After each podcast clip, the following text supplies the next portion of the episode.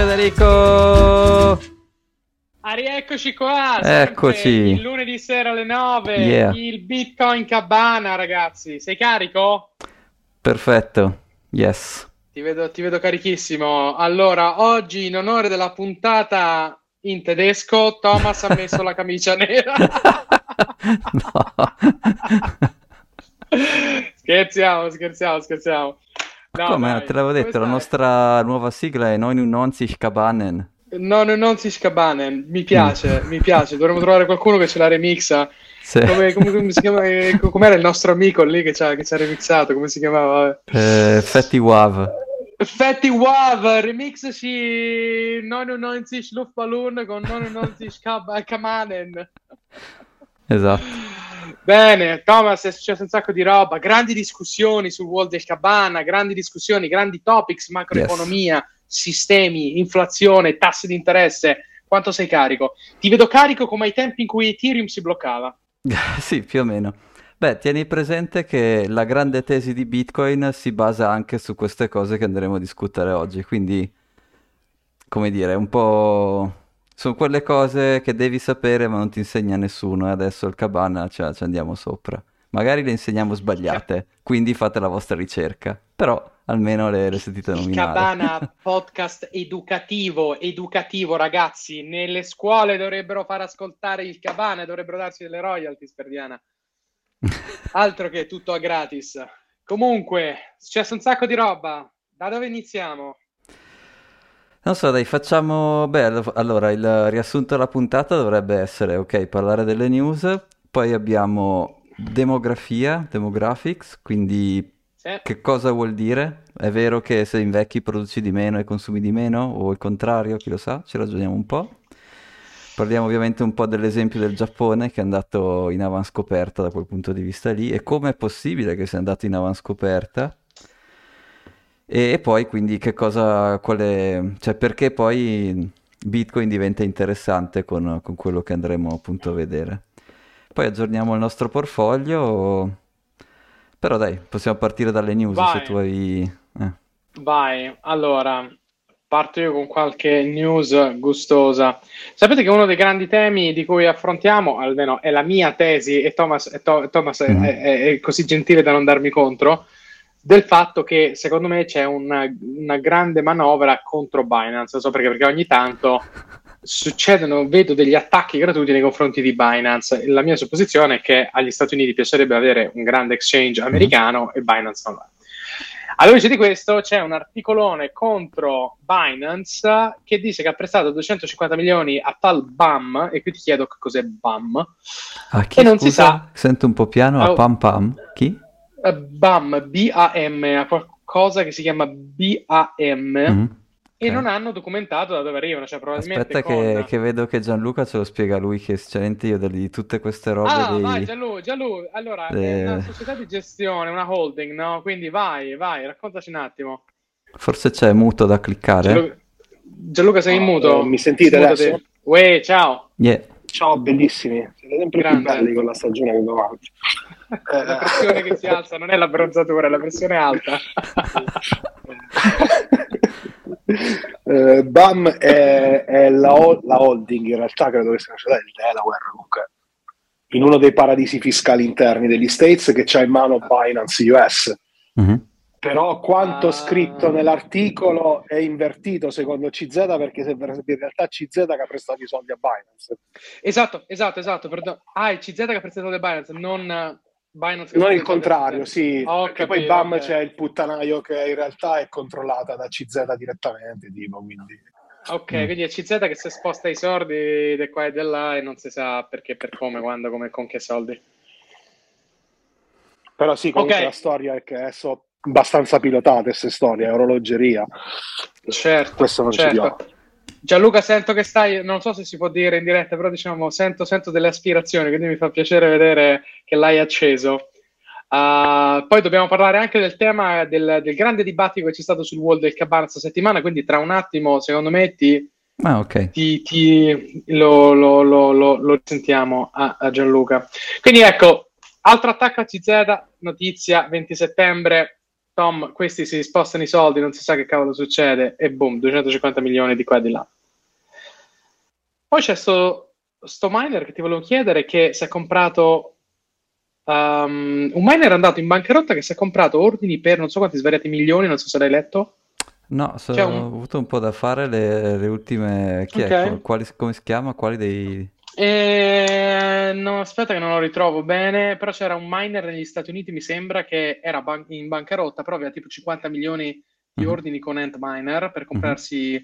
i miner, quindi mm-hmm. forse una grande operazione di ricapitalizzazione. E, um, non so se avete sentito qualcosa, ma vabbè, lo approfondiamo settimana prossima.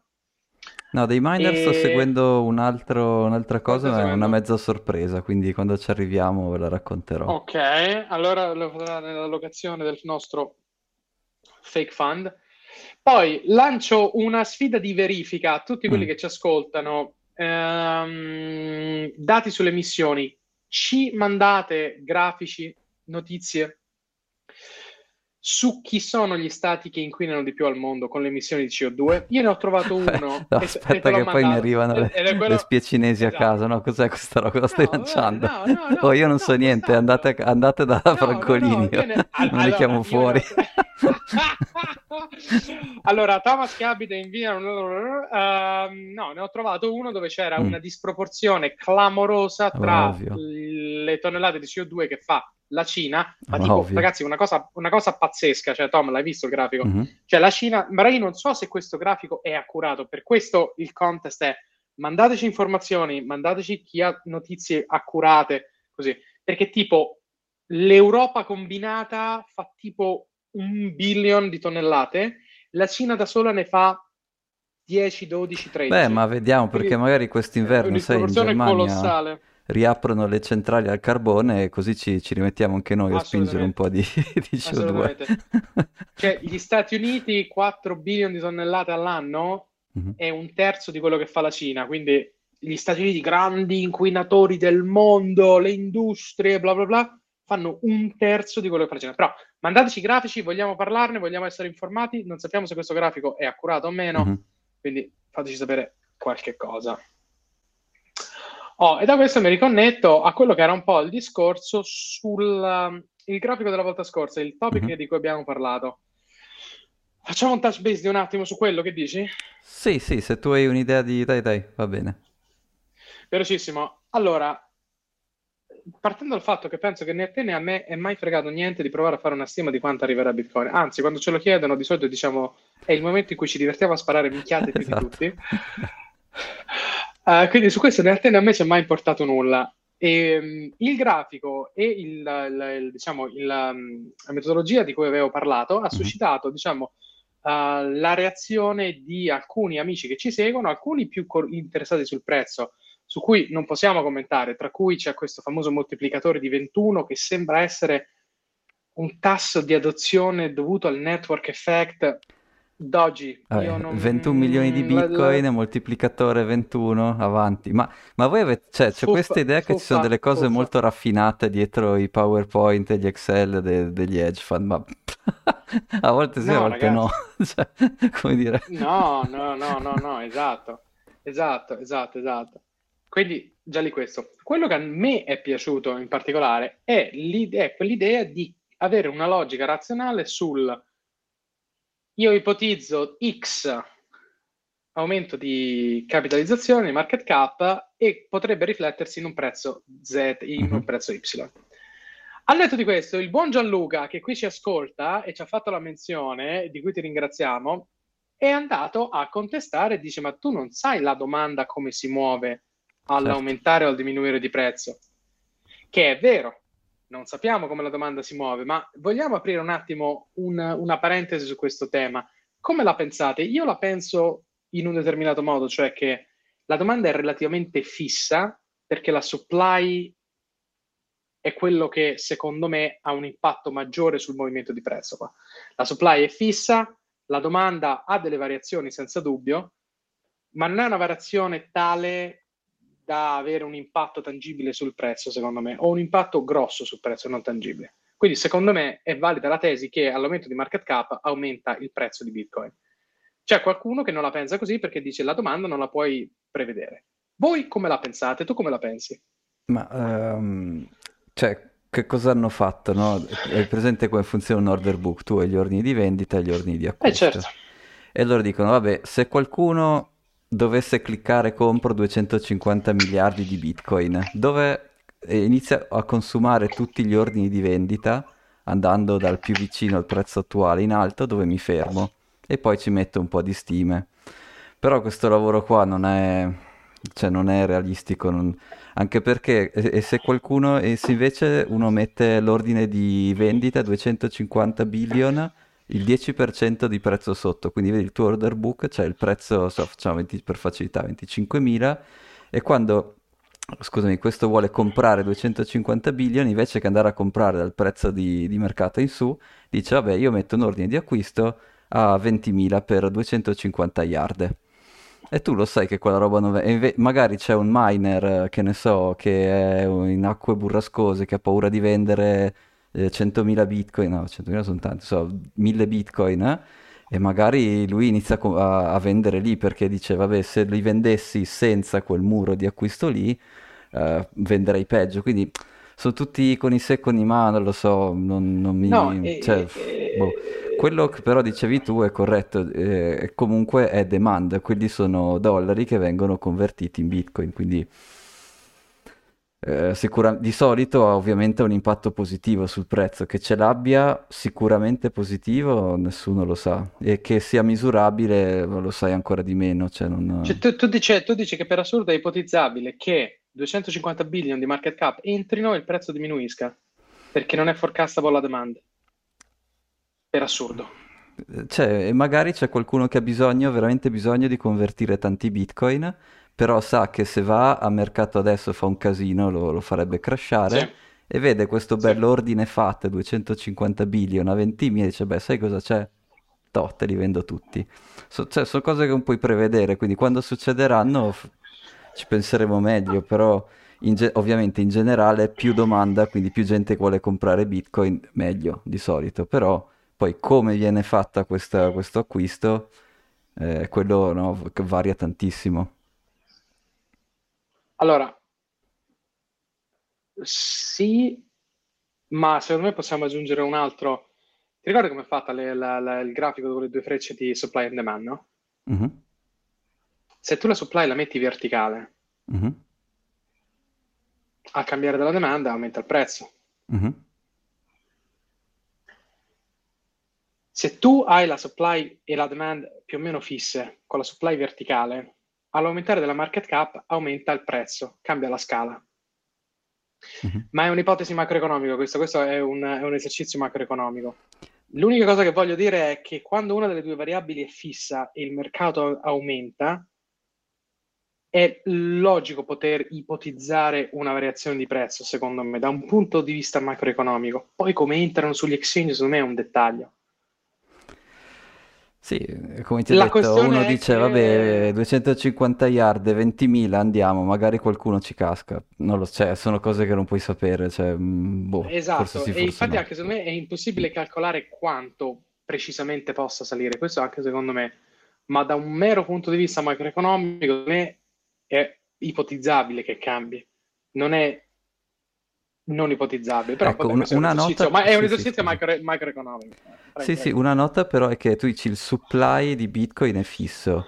Sì, però il supply sugli exchange di Bitcoin non è fisso, tanto che uno dei grafici più interessanti, come sempre, da guardare è quanti Bitcoin entrano e escono sugli exchange. Eh, certo. e, e, quindi, come dire, è, è, una cosa che è un modellino che ha tante variabili, non è che eh, eh, esatto, tu lo puoi voglio... approssimare, esatto. però non è che l'approssimazione, cioè, Eh, non è detto che funzioni, ecco, diciamo così.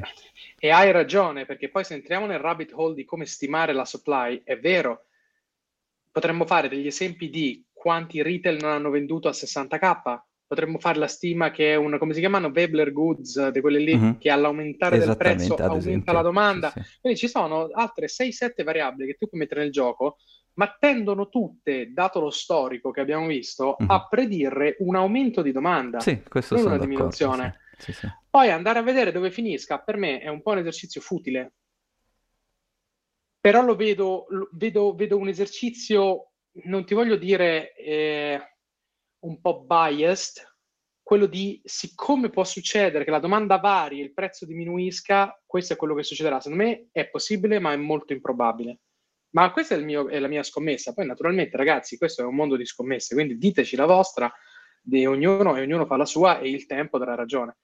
Comunque, non so se ti è piaciuta anche eh, la mia massima. Un vero massimalista, massimalista è solo ossessionato dal, dal tempo e non sì, dal sì, prezzo. dobbiamo raccoglierle tutte. Dobbiamo raccogliere tutte e fare un libro di, di memorie. bene, bene, bene, bene, bene, bene. Allora, e questa è la situazione un po' sulle notizie. Vai. Andiamo con i grafici? Sì, magari iniziamo subito dai grafici. E... Oh, ok, perfetto. Facciamo il fondo dopo. Cosa? Ti facciamo il fondo dopo? Facciamo il... Ah sì, per... dopo che abbiamo discusso facciamo le allocazioni. Sì. Vai. Vai, vai. Grafico numero uno. Allora un secondo. Eh, working Age Population, no? E se tu guardi, vedi gli Stati Uniti in blu, l'Unione Europea in rosso, il Giappone in verde, la Cina in viola e poi sono anche tutti gli altri. Però quello che vedi è che fino al 2010, su per giù, diciamo, il mondo occidentale era, era salito fino diciamo, a un 65% di working, eh, della percentuale di popolazione che è in, nell'età lavorativa e dal 2010 in poi questa percentuale è iniziata a scendere. Insomma, vuol dire che date 100 persone della popolazione, nel 2010 65 erano in età per lavorare, quindi potenzialmente produttive, e 35 invece erano fuori dall'età produttiva. Il Giappone era già sceso, eh, adesso è attorno al 59% e ha iniziato a scendere dal, diciamo, dagli anni bui, de, dagli anni 90 che erano stati insomma il... Il Giappone è tracollato veramente. Sì. E, e comunque, eh, per finire l'area orientale, anche la Cina aveva avuto il suo massimo attorno al 2010, 70 e passa per cento di, di, di persone nell'età giusta diciamo, per lavorare, adesso sta scendendo. E quindi, certo, forse lo guardiamo in concomitanza col secondo, col secondo grafico. Cosa vuol dire? Che ci sono meno, ogni 100 persone ci sono meno persone che possono lavorare e adesso, mentre fino al 2010 questa, questa, questo numero di persone era o costante o, o, addirittura aumentava. E quindi in realtà fino al 2010 il bargaining power della, della popolazione in età lavorativa era giustamente e, normalmente in decrescita perché c'erano sempre più persone che erano pronte a fare un lavoro tanto che addirittura in Cina ce n'erano tantissime pronte a fare un lavoro, quindi che il bargaining power, che i salari non siano saliti, diciamo, questo grafico purtroppo arriva fino più o meno al 2020, più aggiornato non l'ho trovato, sarà interessante da vedere. Però che il bargaining power si fosse arenato ce ne eravamo accorti tutti, tu lo dici sempre praticamente, no? Sono 30 anni che gli stipendi in Italia sono decresciuti. Eh, esatto.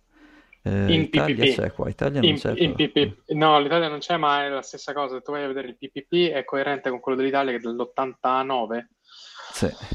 Se guardi la Francia, to, la Francia forse è roba più simile. È praticamente piatto dal, dal 90, dagli anni 90, no? Che è più o meno quello che dici tu.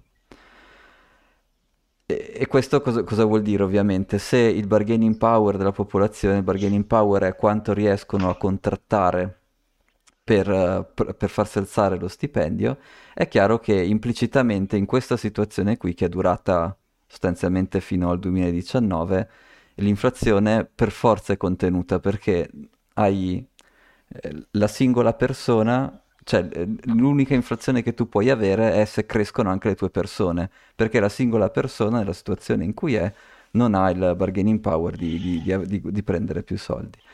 Tuttavia, quello che poi in realtà è successo sempre a partire dal 2010 in poi, in realtà, è che la popolazione lavorativa non è neanche più cresciuta, quindi è pure, è pure scesa. Quindi ci sono meno persone che lavorano e hanno meno bargaining power, che è una cosa strana. E infatti secondo me questa è una cosa che cambierà. Quindi se una delle scommesse che dovremmo fare è il ritorno del bargaining power, perché questa cosa non può continuare così. Non so, tu come, come la vedi questi questo primo step?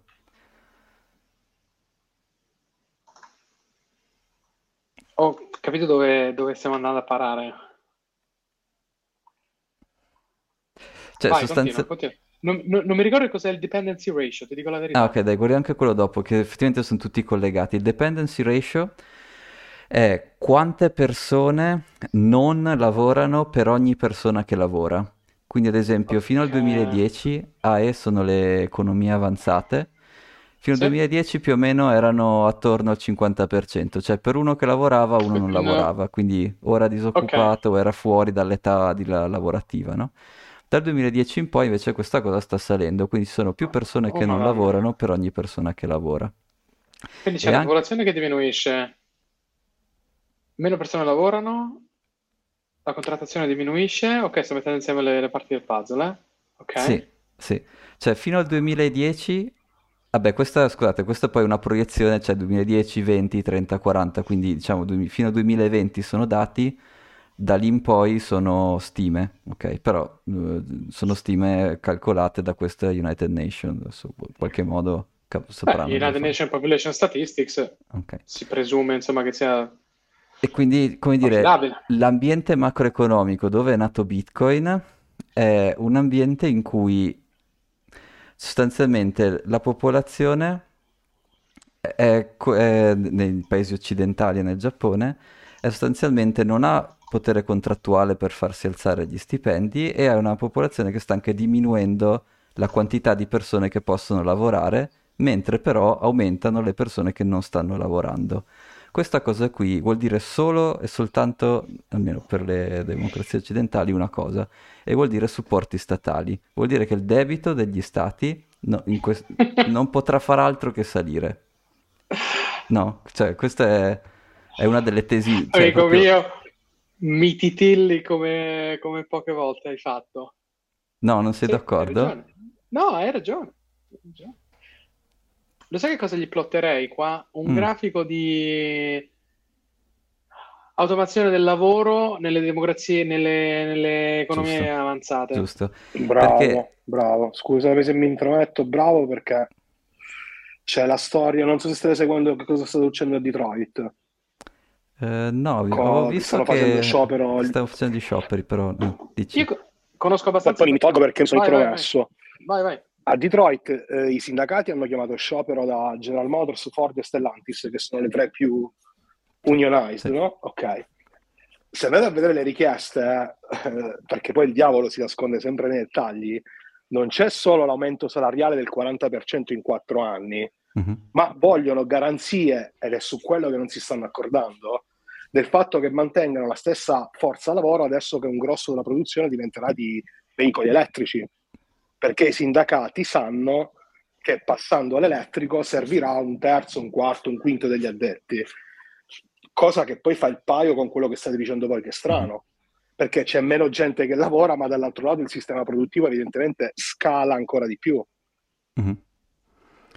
perché E quindi- nell'arco di dieci anni a Detroit vogliamo mettere che il 10% in più della popolazione non lavora, ma a loro ne serve la metà. Gianluca, quello che dici è vero ed è endemico alle economie avanzate occidentali. Quindi, qual è il passo chiaro. successivo? Che fai quando la, la- la- la- la produttività aumenta, il numero di impiegati diminuisce? Amici, si ricrea una situazione pre- pre-rivoluzione francese. Oppure, Chi c'ha, oppure, chi c'ha il oppure- capitale? oppure Universal Oh. Basic Income.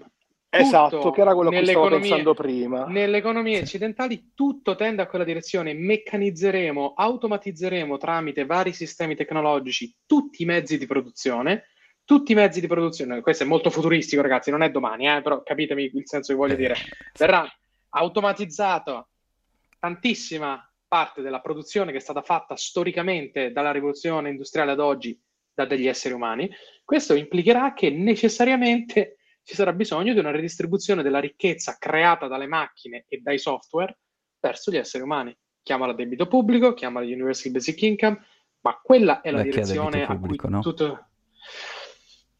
Ma un debito pubblico con un concetto diverso, inestinguibile, eterno, in cui lo Stato redistribuisce la ricchezza, il valore, il valore prodotto da non più esseri umani, ma da delle macchine e dei software verso la popolazione. La popolazione si potrà redistribuire verso altre occupazioni, da un popolo di contadini, siamo diventati un popolo di impiegati, di, scusa, di, di, di, lavoratori di fabbriche, poi siamo diventati un popolo di impiegati. Secondo me la direzione dopo il terziario è quella di una redistribuzione verso settori di ricerca. Quindi dovremmo far fiorire altri settori che non sono quelli del lavoro manuale che può essere automatizzato. Perché quello che tu stai dicendo qua va in quella direzione. Sì. Ehm, poi magari fi- fa- finiamo di guardare i grafici facciamo la discussione al- almeno i prossimi 2-3 grafici, poi facciamo la discussione generale, perché quello dopo è sempre una stima di quanto andrà ad aumentare il, um, le revenue e le spese del governo americano. Alla fine quello che vuoi andare a confrontare è la colonna più a destra, sono gli ingressi totali sto- storicizzati dagli anni 70 e proiettati fino al 2030 e le spese totali, sempre guardiamo pure semplicemente sull'ultima colonna a destra, dagli anni 70 agli anni 30. E tu vedi che praticamente le spese aumentano con un picco attuale, adesso non so bene perché nel 2030 hanno stima- stimato che costerà di meno, quindi voglio vedere, vabbè. Mentre le, le revenue rimangono costanti. Quindi questa cosa qua, di nuovo, vuol sempli- per un motivo o per l'altro, poi possiamo andare a vedere il, so- il costo della social security, il costo dell'healthcare, i costi della difesa. E questa cosa è interessante dal punto di vista del nostro portafoglio per capire dove piazzare le chip, però il concetto di base che stiamo guardando è che i governi spenderanno sempre di più per un motivo o per l'altro e guadagneranno di meno. Questa cosa qua vuol dire che possono operare solo a debito e quindi ci sarà un'infinità di debito. E questa è la tesi principale in cui invece Bitcoin è, dire, è la risposta perché va bene, i governi avranno loro, i loro modi di finanziare l'Universal Basic Income, faranno, le, faranno dei bond a, a, a, con un rate sempre minore, ogni tanto faranno una crisi come stanno facendo adesso, però il concetto del gioco sarà quello, continueranno a fare debito perché neanche loro riescono a capire come faranno a guadagnare i soldi che spendono. E quindi quindi questa è un po' la base della, della tesi di Bitcoin. Non so, questa tabellina vuoi, vuoi commentarla adesso o commentiamo dopo con le varie voci di spesa del governo ed eventuali voci di revenue? È interessante, la sto leggendo, la sto vedendo adesso. E ovviamente sì, è 2020 organizzata... Sì, sì, sì, sì, sì, comunque c'è un picco nel 2020, eccetera, eccetera no, non so come sono calcolate, cioè le revenues prodotte da, da non umani, cioè nel senso non lo so.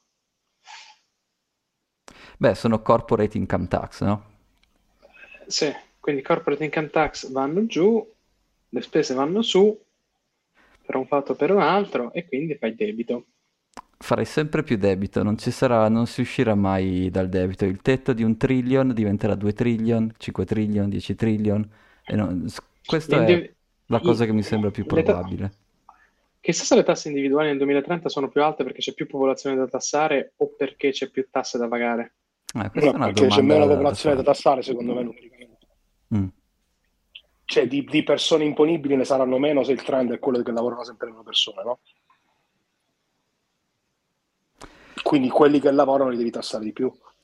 Sì, e comunque secondo me, dato che ci saranno meno persone che lavorano, avranno più bargaining Però lo vedi, dobbiamo, raga- no? ragazzi, Quindi guadagneranno di più in realtà.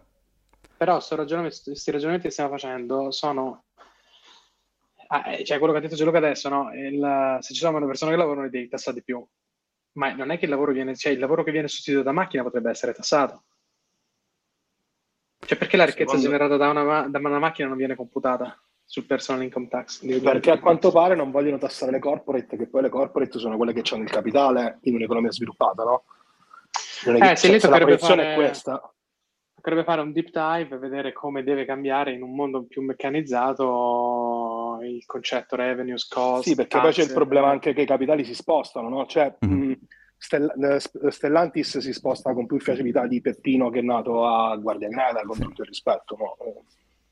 Quindi, ok, tu mi tassi troppo, arrivederci, ma da Singapore, mo, mm, Singapore o, o Peppino, cioè se faccio servizi tipo Google, io sto in America fino a un livello critico di tassazione per le corporazioni, dopodiché ti saluto. Ciao Core. Ok. Ok, vai Thomas. Uh, vediamo No, niente, queste erano appunto, sono delle proiezioni dove appunto vedi che, che confermano il fatto che spenderai di più di quello che guadagnerai, quindi dovrai fare debito. Diciamo che sul 2030 io sono molto in dubbio su, cioè questa analisi non me la sta raccontando giusta. Io non ci credo che la spesa di difesa andrà a scendere, ad esempio, non ci credo. Però vabbè, insomma, concettualmente, diciamo, in linea generale siamo d'accordo. E niente, ovviamente il grafico dopo è il riassunto di quello che abbiamo detto, che è la proiezione del, del debito come percentuale del, del GDP. E ovviamente eh, cioè, è proiettato all'infinito.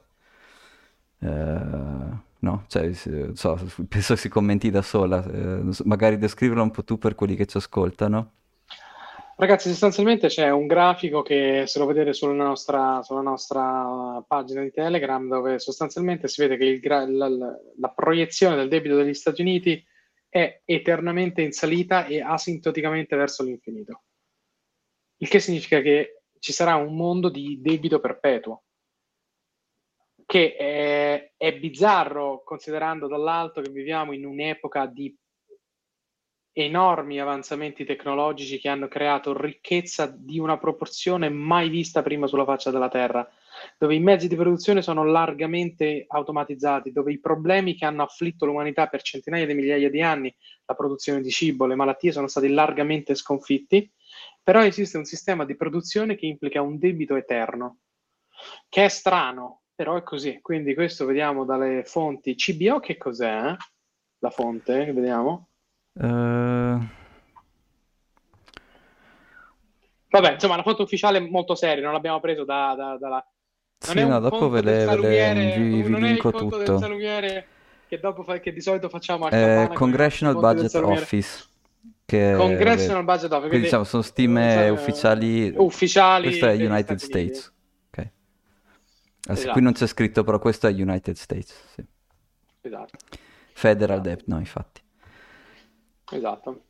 E Quindi ci sarebbe da fare, un- ci sarebbe da fare una vera e propria riflessione su che cosa è la ricchezza, che cosa è il valore, che cosa genera valore, come il valore è generato e come viene trasmesso e come viene aumentato o come non viene aumentato. Secondo me questo qui è la bellezza di questo, il grafico che hai mandato è bellissimo, quindi è veramente da incorniciare.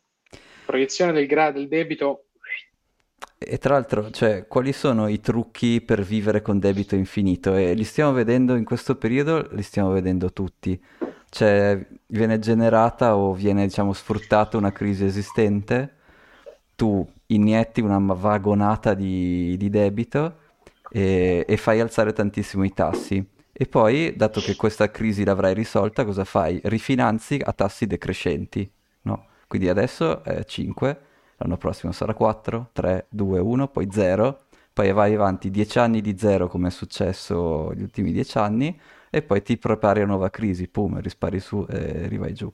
È come kicking the can down the road, è proprio, cioè diventerà dei cicli, eh, non lo so, questa è la mia visione semplicistica, però sono dei cicli con- che funzionano, non, non- sono belli, non sono eleganti, sembra un po' di barare, però funziona. cioè, non- L'altra cosa che puoi fare è tenere l'inflazione più alta del valore dei tuoi tassi centrali, che è quello che sta, anche che stanno facendo adesso, che è l'unico modo che tu hai per bruciare un po' di, come dire, per far ritornare più facilmente un po' di... mm, per far salire il tuo, il tuo GDP più velocemente di, di quanto fai salire il tuo debito. Però questi sono tutti discorsi su, dire, sui numeri nominali, no? E, come dire, le- poi l'economia reale, ha- il tasso reale può stare negativo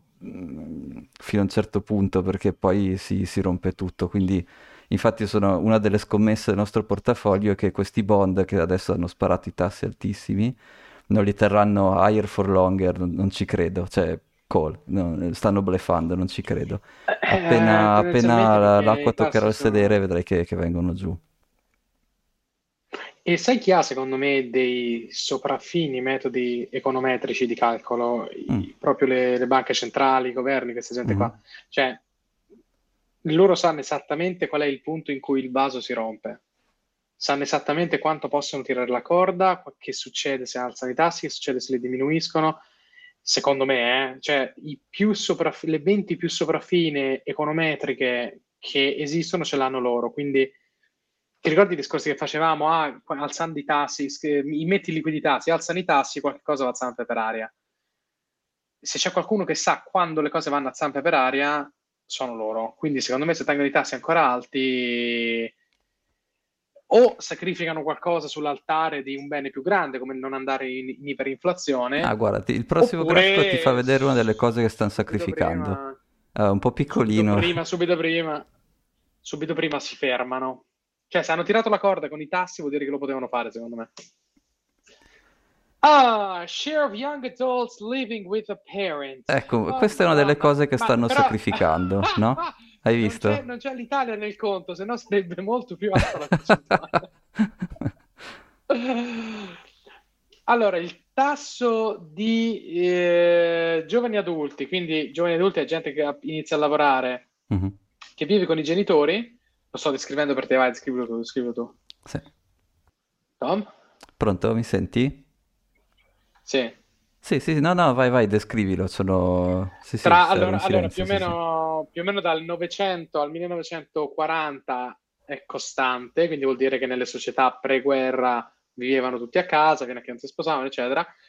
Tra il 40 e il 60, boom economico, più o meno gli inizi de- de- del benessere in Occidente, boom, decresce dal 50% a sotto il 30%, quindi nel 60 chiunque entrava nel mondo del lavoro, boom, se ne va via da casa, se ne va a lavorare, aveva una casa con lo stipendio che guadagna, te ne vai a fare una famiglia tua. Il che vuol dire se cominci a lavorare a 20 anni, 22 anni, e 20 anni non è tanto, in America vanno al, al college a 17, a 21 hai finito, mm-hmm. a 21 entri nel mondo del lavoro. Quindi nel 60 un 21enne si comprava la casa subito.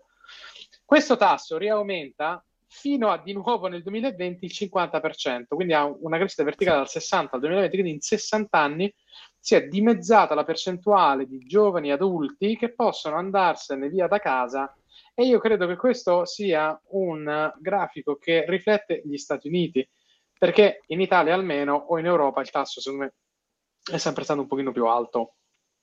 Sì, però l'andamento secondo me, come dire, la curva identico, più o meno fa la stessa identico, cosa qua. Sì, mm. sì. Sì. Sì, ma quello Anche è un grafico dei salari, eh? Mettilo sopra il grafico ah, dei salari reali. Il potere d'acquisto, ti direi, esatto, il potere eh, d'acquisto sì. dei salari reali, identico, identico, perché tu nel 60 vuol dire che con uno stipendio da stagista ti compravi una casa o te la potevi affittare, ma probabilmente te la compravi perché negli anni 60... Cioè, poi vuoi, puoi rendere il modello più complesso mettendoci gli shelter cost, ma di fatto quindi, quello, secondo me. Quindi c'è una polarizzazione dove i mezzi di produzione diventano sempre più raffinati, sempre meno gente c'è bisogno che lavori, la ricchezza creata è superiore, il potere d'acquisto è inferiore e questo si riflette anche nel fatto che la gente rimane a casa, come tu ci fai vedere. Cioè, secondo me bisognerà indovinare quali sono le aree dove invece gli umani saranno ancora richiesti. E tipo io... l'healthcare, l'aiuto eh. agli anziani, tutta quella roba lì invece secondo me esploderà. Eh, Ma so. eh, sicuramente questo è un bellissimo discorso che possiamo cominciare ad azionare. Io ci penso molto spesso a questo tema. Secondo me quel, una cosa fondamentale è, è la, la, ricerca e sviluppo. Tom? Sì, sì, no, no, ero... Scusa, stavo ah, scusa, sì, sì, ah, no, scusa, che ogni tanto, ogni tanto mi, si, mi si impalla il video, non so se, se sei impallato. Ah, ok, cerco di muovermi perché ero anche immobile, ok, se si vai. la medicina diagnostica molto probabilmente ancora, eh, il settore scientifico, la ricerca, al settore creativo. Ecco, no, creativo, ehm, no, no, ma io voglio proprio la, la, società di infermieri che va a casa de, dei pazienti, cioè lascia perdere l'innovazione tecnologica perché quella, io non lo so se ci sarà, cioè, la, come dire, sono tutti in competizione, una corsa al ribasso, chi fa la roba che gli costa di meno, ok? E invece avere, che ne so, il servizio, come dire, il servizio premium sarà avere l'infermiere che viene a casa, non lo so un ritorno agli inizi Novecento dove avevi, non so, la, la Dula che, te, che ti aiutava con i bambini, no, non lo so, cioè bisogna inventare, bisogna cercare di capire quale sarà la prossima Secondo evoluzione. siamo ancora là. Secondo me, esatto, questo qui è il decennio dopo questo. Mm. Secondo me non siamo ancora là. Non siamo ancora là perché la popolazione è ancora alta, sebbene in decrescita, i mezzi di automazione non sono così sviluppati ancora. Ad esempio, Mhm. la, la- la- medicina meccanizzata non la puoi ancora fare, sono Mhm. rare. La medicina diagnostica, la medicina chirurgica, eh, esistono dei, dei robot, ma non siamo ancora al punto dove siano indipendenti, secondo me. Quindi è un- forse un discorso an- anticipato quello che stiamo facendo. Diciamo, lo possiamo fare su una scala inferiore. Quali sono i settori che avranno, che tirando, tirando saranno più soggetti a un'automazione e quindi eh, come macro trend ci saranno più persone che non lavorano, eccetera, eccetera, eccetera. Sì. E vabbè, l'ultimo grafico invece c'entra un po' di meno, è una cosa collegata a quello che ci aveva mandato Gianluca l'altro giorno col Oh. prezzo delle case in Germania che crolla. E queste Adesso invece sono le costruzioni, sono nuove costruzioni o comunque ristrutturazioni. E, la cosa strampalata è che il prezzo crolla, però non è che ne stanno facendo di nuove, perché è antieconomico farle. Perché in Germania tu non puoi alzare, gli, come qui tra l'altro in Italia, non puoi alzare gli affitti per matchare il- i, i tassi che, che ti dà- che ti danno i bond e quindi è antieconomico, sono grossi investitori eh, completamente fermi, real estate, deve- real estate developer completamente fermi perché dicono adesso è inutile, se io, anche se io faccio questi progetti qua, eh, guadagno, cioè non, non mi conviene, lo metto in titoli di Stato, prendo oh, 4%, in qualche Boom. modo lo tiro fuori, 4-5%. eh, sì. io invece a a- ad affitti non li tirerò mai fuori e quindi c'hanno, c'è questo picco di, di costruzione, beh, il primo picco era, era so- no, penso che prima del 91, no, prima del 90 sono solo i territori federali, dal 91 in poi è tutta la Germania. Comunque sono dal 91 c'è... Ma aspe- aspetta un attimo, Fertiggestellte vuol dire finiti costruiti? Ab- ab- appartamenti finiti costruiti per anno? Vuol dire il titolo? Sì, sono costru- no, costruzioni o ristrutturazioni, lo- esatto. Costruzione, ok, in, in migliaia. Ok, quindi Sì. il tasso è che si è arenato, erano ricominciate dal 2010 un pochino, adesso è un po' Eh, e quindi non solo hanno un supply, questo, questo è un esempio di, di politica fallimentare, no? Non solo hai un supply di, di case che, che- che non, che non cresce, hai anche il prezzo che crolla, che nessuno te le vuole fare. Quindi lì ci arriverà un bel casino, quindi sì, lì in Germania vediamo cosa, cioè, Eh, eh, riusciranno ad aggiustarsi. Scusatemi, che cosa vi aspettava? Cioè, eh, non, ce l'avete presente il mercato immobiliare tedesco, no? Eh, Cioè, purtroppo sono un po' di Berlino sì. nel... Mm. Eh, ecco, sono riusciti nell'incredibile risultato di essere una fogna socialista più che l'Italia, cioè mh, Mhm. affitti calmierati, poche, poche concessioni per le costruzioni. Esatto. Cioè, prima, quando c'è stato il boom a Berlino, hanno fatto delle robe che io sento i miei amici berlinesi e poi il muro vi è caduto in casa, è diventata tutta Berlino Est, perché voi siete delle persone completamente fuori di testa. Perché volevate combattere il caro affitti mettendo il calmiere agli affitti ed è una, Eh, una stupidaggine. risultato. Sì. Il risultato è questo: che vai a abitare a Berlino a Nolli, sembra che stai in Nicaragua. Eh, no, nessuno sistema le case perché c'ho l'affitto bloccato. Esatto. La situazione è questa. E adesso questa bella gatta da pelare che sono pure un pelino Gianlu, loro. Gianlu, ma com'è che conosci così bene Berlino? Perché ho degli amici, eh, sono Perché anche, pro- facevi il tossicodipendente a Berlino? sono, sono- sono anche di, di- di ala progressista, quindi devo sentire pure tutte le stupidaggini di ah no, per fortuna che hanno rinnovato il blocco agli affitti, tu sei una banda di Eh, Però questi sono quelli che abitano nel- nell'appartamentino carino Prenzlauer Berg. Sì, sì, chiaro, questi- chiaro, chiaro, ecco. chiaro, chiaro, chiaro, chiaro, chiaro, ovvio, ovvio. No, eh, io, io vengo dalla parte occidentale dove diciamo questi, questi blocconi forse erano di meno, però eh, sì, immagino a Berlino un casino, eh. Sì, no, ma il degrado comunque perché, ripeto, io da, da realtor non ci metto un euro perché poi si alza domani Schulz e dice che l'affitto deve essere di 300 euro, quindi Sì. gli uomini continuano a rispondere agli incentivi per quanto ce ne vogliamo raccontare. eh. Assolutamente, sono Certo. d'accordissimo. Certo, certo, certo, certo. E, e niente, quindi comunque- del portafoglio, dobbiamo metterci Sì. Pino. Ah, Sì. scusa, ho interrotto, vai, vai, scusa, dicevi, dicevi? Eh, no, no, quindi alla fine perché Bitcoin è interessante? Perché io credo veramente che non ci sarà, che il tetto del debito verrà sempre spostato sempre più in là, perché non, non serve più ripagarlo, no? Eh, hanno dimostrato che non, non è vero che devi, che devi far quadrare i conti. E quindi è un bene finito in un- matchato contro delle monete fiat infinite, cioè non... Eh, e quindi io finirei per allocare il restante, que- quegli 650 dollari che ci rimangono, li piazziamo tutti in bitcoin e è finita lì. Ci sarà un po' di, di scombussolamento, ma poi, poi arriviamo in fondo, no? no, dai, dai, andiamo a vedere un po' i, i dati in maniera migliore qua. Allora, facciamo un piccolo recap per chi si ascolta Dai, fai, nostro vai. Fi- finto portafoglio del Cabana. Oh, siamo risaliti, abbiamo avuto una fluttuazione, questa settimana avevamo un ritorno del portafoglio allo 0,65% a un certo punto, poi siamo crollati specialmente eh, a causa del, ti direi, del, del Nasdaq e del, scusa, del Nasdaq, cavolo dico, dello standard e dei bond, mentre uranio regge a botta, ragazzi, 9%, l'8,60 sull'uranio, facciamo un applauso a Thomas sull'uranio! Ma guarda che oh! ancora da andare, io ci credo col È, è cuore. l'uranio che ci Ce n'è tiene, ancora da andare. ci in questo momento è l'uranio che ci tiene a galla mentre tutto il resto è in perdita. Sì.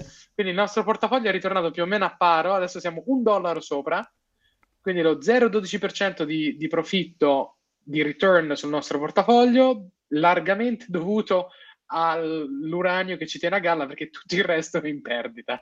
Eh, però non è, come dire, non è che abbiamo scelto di mettere delle cose brutte perché, perché ricordiamolo, ci sono delle No, no, eh, proiezioni di eh, recessione. Adesso, che cosa voglia dire nel contesto di quello che abbiamo appena detto? Vuol semplicemente dire che copriranno i debiti di tutti, però vabbè, ci sarà, faranno un po' di facce brutte, di- diranno che c'è una recessione, va bene? E che cosa succede nelle recessioni? Che tutto ciò che è azionario di solito si fa molto male. E- Sì, però noi da- abbiamo cercato di mettere dei chip difensivi, quindi consumer Ah, staple, assolutamente. difesa, Assolutamente. bond. Adesso Tom, fanno facciamo- schifo, facciamo- sì, adesso fanno schifo. No, Tra un paio di mesi premessa. andranno, boh, vediamo. Speriamo che tra un No, paio di mesi una- si riscattino, faccia- so. Facciamo una premessa: il fatto che tutte le settimane continuiamo a vedere il nostro fondo è indicativo, quello commentiamo, ma non ha nessunissimo senso giudicare la performance in fondo settimana in settimana. Zero. Sì, sì.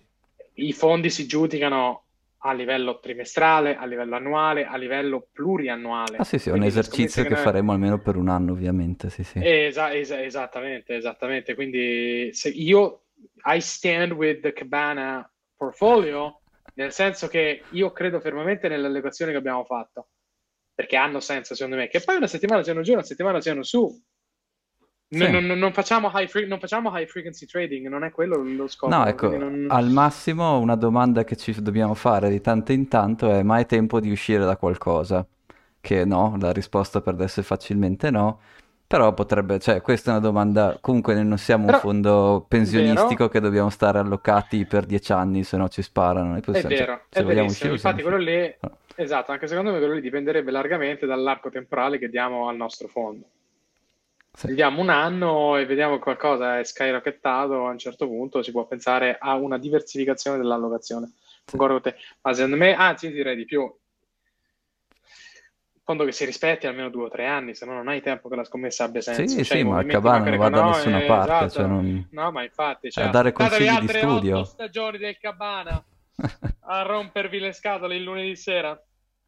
No, quindi vai, dove mettiamo? Ecco, no, invece volevo dirti che ho fatto un po' di ricerca su questi ETF healthcare, ma non me ne piace neanche uno, cioè non...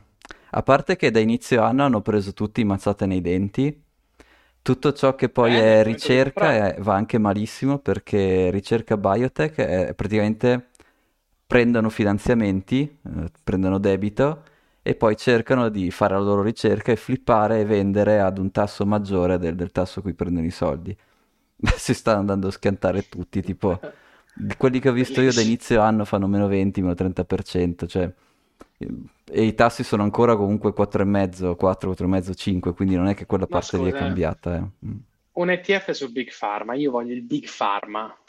Ma eh, guarda che si è fatto male, si sta facendo male anche quello, eh. Non, non so, non, non ho trovato una cosa che mi convinca su, su quel tema lì.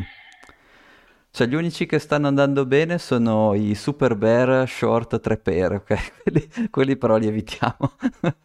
Ah no, vabbè, perché è un momento di... Ah, c'è un bellissimo Vanek Pharmaceutical. Dai, vabbè, dimmi, Vabbè. dimmi, dimmi che lo, che lo sbatto dentro al posto di Aspe- questo qua ah, boh. oh. Anche se non sono Però non è- convinto, eh, non- più di 2,5% N- io non- dico eh, lo no. so, lo Mm. so, lo so. E due e mezzo, che mettiamo due e mezzo, ma con l'odore. Beh, allora andiamo a rafforzare un po' gli altri che almeno mi convincono di più. Allora, PPH si chiama, Aspetta, ed è di Vanek, farmaceutica. C'ha un YTD return al 5,70, eh? Vabbè, vado, vado a vedermelo. E, scu- e mi puoi dire PPH. esattamente cos'è che ha dentro? Cioè, si, ti, ti Lo stavo, stavo, stavo, eh, lo stavo cercando adesso, stavo cercando adesso. C'ha mezzo miliardo dentro. E traccia l'indice MVC US Listed Pharmaceutical 25, che sarà un indice delle 25 farma americane più grosse. Ma Ma ti pare? mi, mi, mi si Vediamo raccoppano fa- la pelle. Vabbè. Meraviglioso, meraviglioso. No, dai, due e No, mezzo, vedete- ma solo perché sei tu, di più, guarda. Ma che due e mezzo, ma che due e mezzo, dai. Solo perché sei tu. No, almeno un 5% dobbiamo mettere. Ma no, Dai, ma no, vuoi andare a farti... ma ma- eh, con calma, guarda che arriverà il momento di, di comprare a mani basse qualunque cosa che si Eh, muova. sta- sta Però non è ancora- non è ancora che non, c'è- che non abbiamo, che non abbiamo le percentuali, dai. PPH, scusa, non PTH, PPH. Ah, scusa, ok, va bene, questo no. Poi direi facciamo un rabocchino, aggiungiamo una goccia Bitcoin, una botta uranio, una botta difesa. Sì, so. vai, fammi sognare, fammi sognare, ti mando il link del PPH, eh. Sì, mettiamo uranio, bitcoin. E- Comunque, porca miseria, una di queste volte ti, ti- ti- ti- ti tiro, ti tiro un- Mm. in ballo il fatto di mettere le, le percentuali. Cioè, io devo, devo sapere nella mia testa dove arriviamo con le percentuali finali. No, divento Ma scemo. guarda che questo è un modo, cioè questo non è un prodotto che devi impacchettare, dare a un venditore, Eh andare in giro a beh, lo so, vendere. lo so, ragione. Qui siamo noi con. Hai con ragione, la lima ragione, che ragione, un, un cippino alla ragione. volta costruiamo la nostra posizione. hai ragione. Mm. Hai ragione. Comunque è fighissimo che Ah, l'hai perché? automatizzato. Questo è, questo è veramente, sei veramente il boss. Bene, no, comunque ci abbiamo 0,13%. Sì, hai messo, abbiamo messo il CPR, quanto mettiamo? Eh, quanto abbiamo in che senso? Quanto cipiamo su BTC? Cioè, massimo io gli do il 2,5%, Ah, l'hai, ma... l'hai cioè, aggiunto, l'hai aggiunto. Ok, l'hai hai messo 150 su Bitcoin? eh, no, no, per adesso me li, me li sto solo segnando e li, Ok. li faccio dopo. Su Bitcoin non so, per me boh, cioè, facciamo 2,5, 2,5, 2,5, 2,5, non... spalmiamo Vai, un altro sì. 10%? Vai, vai, ci sta. Eh, quindi sì, uguale, Bitcoin 2.5, dife- difesa. Mi piace perché secondo me anche se ci sarà una pace più o meno a breve, abbiamo appena visto che la spesa del- dei governi deve salire. Eh, uno dei motivi di tensioni geopolitiche è sempre non avere un esercito aggiornato, insomma, no? Poi c'è il riarmo europeo, secondo me è un, è un buon tema, non, non ho paura. Però infatti, vedi pure quello che questo secondo me, quello che stai dicendo è quello che dicevamo prima, cioè il riarmo europeo non è una roba che succede in un quadrimestre, cioè il riarmo europeo durerà dieci anni, quindi eh, Sì, però tu mi stai tempo, ragionando me. come un gestore di un bel po' di anni fa.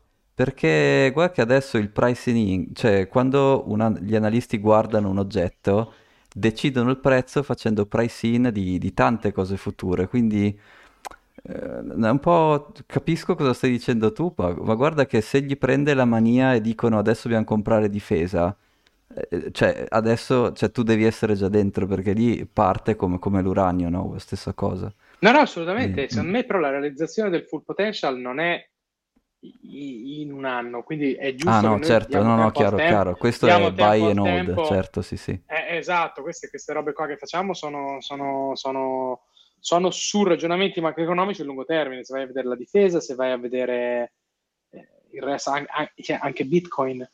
Vabbè, Bitcoin non è certo. che possiamo giudicare, cioè potrebbe andare giù per il prossimo due anni e noi crederemo comunque che Bitcoin è un asset da metterci, non è che Sì. eh, cambia la scommessa sul- sullo scenario macroeconomico.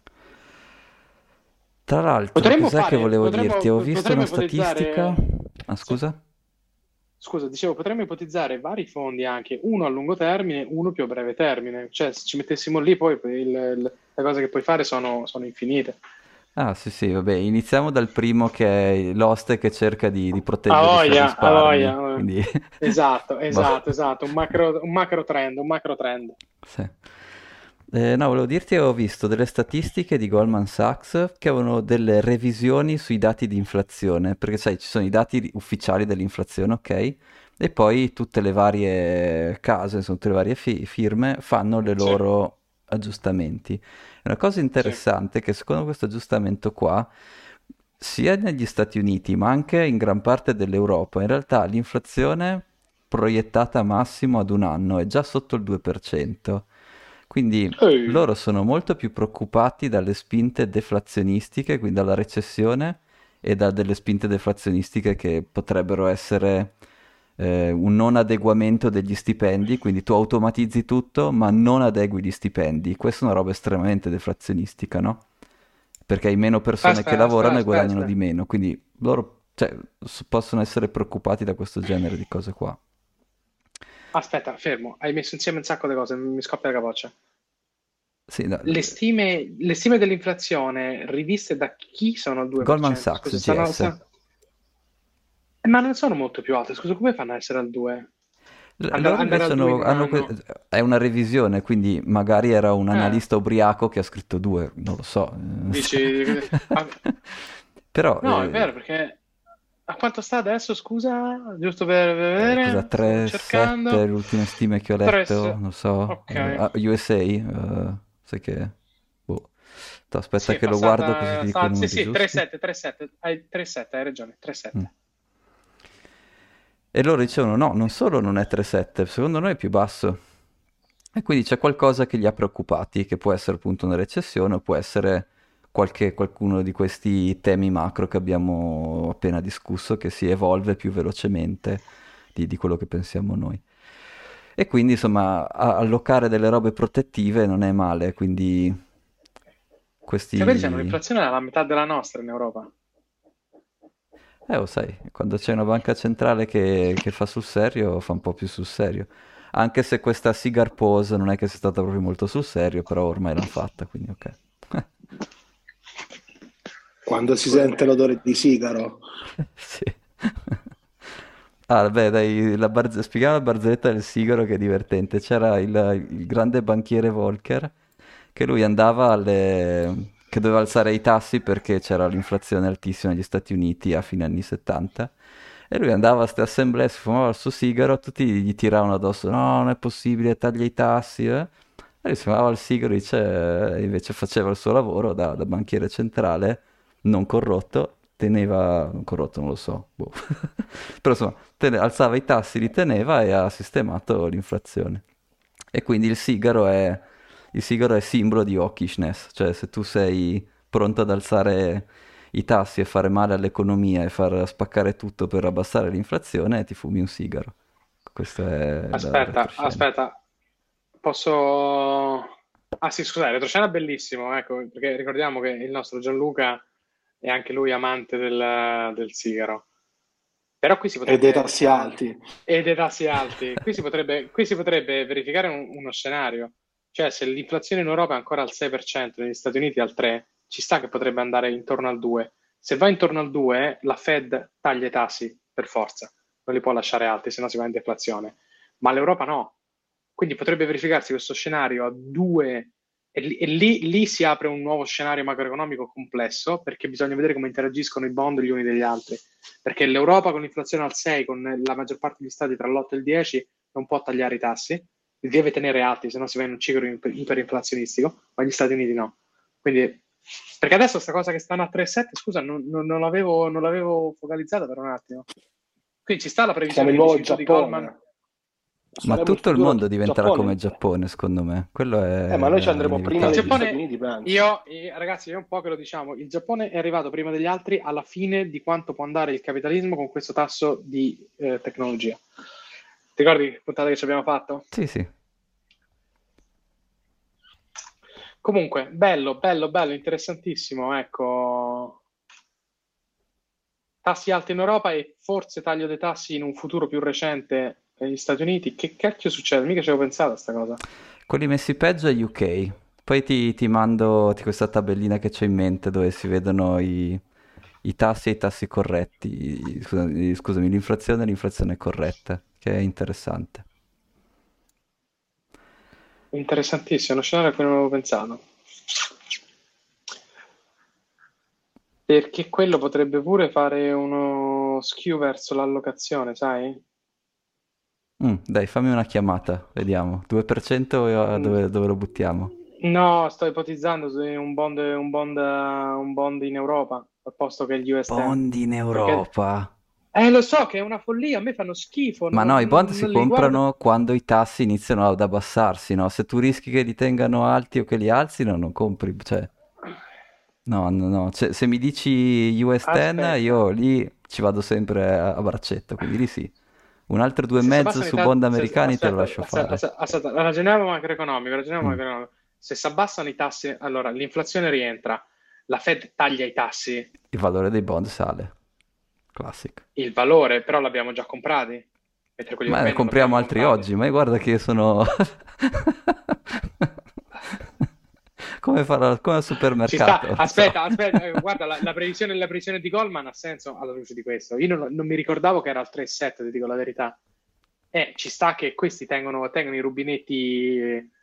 Eh, ti ricordi, il, ta- il tasso di interesse alto sta riducendo l'inflazione, è diminuito dall'8 al, al 3,7 in un anno. Sì. Ovvio, tra, tra sei mesi hanno finito. Sì. Comunque ricordiamo tra che tutti i banchieri centrali, prima di fare il loro lavoro, avevano sta roba che, oh, pizza hump, è, è temporanea, è supply chain driven. Ecco, quindi ricordiamoci che insomma i banchieri centrali di una volta non ce li abbiamo più, quindi anche questo deve essere, come dire, considerato mentre fai la tua strategia. Interessantissimo. Beh, sì, ragazzi, i tassi di interesse sono fatti per modulare la liquidità di un sistema economico. Quando la raddoppi perché stampi il doppio dei soldi, li devi tenerti per un po' d'anni. Ora, l'anno prossimo saranno quattro anni che l'hanno tenuti alti e era una previsione a medio termine di 4-5 anni che i tassi erano alti. Ho capito. Vediamo in Europa che succede. Ma quindi questo due e mezzo in più in eh, T-bills, che dici? Lo mettiamo? Sì, dai. O no? Sì. Vai. Vai, allocato 12 e mezzo. Allora, eravamo a 65 da allocare, ne allochiamo 12 e mezzo stasera, andiamo a 47,5 da allocare? Yeah. No, 65. No, 47 avevo fatto un po' di casino, però poi ok, dai, siamo- abbiamo ancora da allocare due o tre volte I almeno. conti del salumiere del Giappone. Sbagliati. Avete Ecco. capito perché questa roba è solo per scopo di Ah, ma certo, ovvio, non l'abbiamo di abbiamo studio, fatto il cioè, nostro non disclaimer, lo facciamo in chiusura, non dai. a Eh. sentire, non sappiamo manco fare i conti. Siamo, siamo, siamo... Però ti ricordi ogni volta... Mamma mia che risata. Ehm, ok. Quindi PPH dai, ce lo mettiamo, quanto ci mettiamo? Sì, due e mezzo te lo lascio 25. buttare, però insomma, è proprio due e mezzo Mamma mia, buttato. quanto sei tirchio, porca miseria, mo ce lo scrivo io. 25, Sempre essere tirchio. tirchi, sempre essere tirchi, Sì. la base. Bravo, bravo. Il miglior modo per fare soldi è non spenderli. Sì, il disastro dei banchieri, l'incubo dei banchieri, che non spende Esatto, mai. esatto. Sono un agente economico folle, non spendo mai, mai, accumulo e basta. Bene, bene, bene, bene. Va Buono. bene. Dai, abbiamo fatto pure questa. Super, grazie Allora, ragazzi, ragazzi, sì, facciamo, facciamo, ricordiamo un attimo una cosa. Seguiteci su, ci, ci aiuta immensamente se ci seguite sui vari social, siamo praticamente dappertutto. Twitter, Instagram, eh, ex Twitter, ex eh, YouTube. Iscrivetevi al canale, mettete i campanelli. Thomas adesso lavorerà Campanelli. tutta la notte per aggiungere quello su, su YouTube, su- sul, um, Ah, sì, no, non lo so, prima o poi avremo un media manager un po' che, che ci, ci fa una lezione che io Sì, non ho sì. mai avuto molta voglia, so- clicco, Esa- ma no. Esatto, esatto, esatto, esatto. Allora, boh, mh, ci, ci aiuta tantissimo se ci seguite. Seguite, fate seguire il Cabana, scaricate i podcast dalle varie piattaforme, siamo su tutte le piattaforme, Apple Podcast, su Spotify, iscrivetevi a YouTube, iscrivetevi su Twitter e eh, X, continuo a dire Twitter, non so perché, e appena possiamo carichiamo le puntate, qualunque suggerimento c'è il wall su Telegram, scrivete, teniamo la community viva. Grazie a tutti. Thomas! Federico, alla prossima. Ciao. 99 Kabanen. Ciao. Kabanen! Ciao.